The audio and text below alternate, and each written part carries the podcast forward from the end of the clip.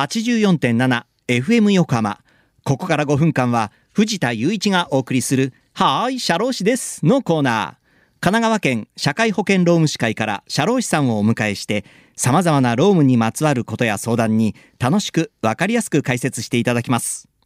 4月の社労士さんは神奈川県社会保険労務士会広報障害部会の八谷太一さんです。八谷さん、今週もよろしくお願いします。はい、よろしくお願いいたします。さあ、今月はですね、はい社会人の皆さんに役立つようなお話で来てますけれども、ね週はどんなお話になりますか？はい、えー新社会人の皆さんもそろそろですね、初任給が出る時期が近づいてきてるかなというふうに思いますので、はいい、わゆるそのお給料についてお話したいと思います。これは楽しみですね。。そうですすね。まあ多分皆さん思い出に残るはい。お給料と思います。はいはい。では、お給料についてまずは何からお話ししましょうか？はい、まずは会社にはですね一般的にお給料について締め切り日と支払い日というものを大体設けています。クレジットカードみたいですね。そうですね締め日があってねはい。まあ、例えばなんですけども毎月20日締めの当月末日払いとかですね、月末締めの翌月25日払いといった感じですね。はい。まあ、最初の例で言いますと20日締めとは、えー21日から翌月の20日までの、え1ヶ月を、まあ、賃金の集計期間として、はいまあ、遅刻とか早退あと残業などの集計をしてお給料計算をしてでその月の月末に支給するというものですね。これ、会社によってバラバラですか？はい、あの賃金の締め切り日と支払い日は会社さんがですね自由に決めることができます。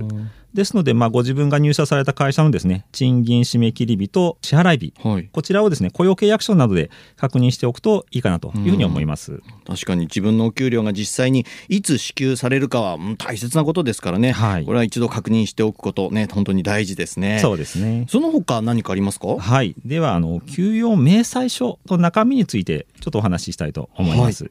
まあ、お給料は雇用契約書などにより決められた基本給とかですね手当残業代などが支払われますが、はい。これがそのまま全額支給されればいいのですが実際はいろいろ控除されて支給されます。そうなんですよね、はい。まあいろいろ引いて、ねそうなんね。届きますよね。はい、給与から控除される主なものを紹介しますと、はい。まずはまあいわゆる税金ですね。まあ、給与明細書には所得税とか源泉所得税と記載されているというふうに思います。続いて前回社会保険についてお話ししましたけども、えーそれらのですね雇用保険料健康保険料厚生年金保険料があります。やっぱりいろいろありますね、はい。これでは実際そのどれぐらい控除されるんでしょうか？はい、まあ、ちょっと簡単になんですけども、はい。まず所得税はですね毎月支給される、まあ、給与額に応じて、まあ、控除される形になります、そして雇用保険料はお給料のまあ総支給額に直接両立をですね、まあ、かけた額が控除されます。はい。で健康保険料と厚生年金保険料につきましては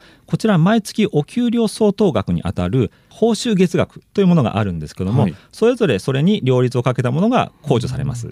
ですので健康保険料と厚生年金保険料は毎月ですねお給料の額が変わっても原則控除額は変わらないあそうなんですね。はい。ちなみに雇用保険や健康保険、あとその厚生年金保険ですか、はい。えーのこの両立っはい。てどれぐらいなんですか、はい。まあ、ちょっと4月現在になるんですけども、えー雇用保険の両立は一般の事業所の場合0.95%なんですけども、はい。そのうち従業員の負担分は0.3%とういうんふうになっております。はい。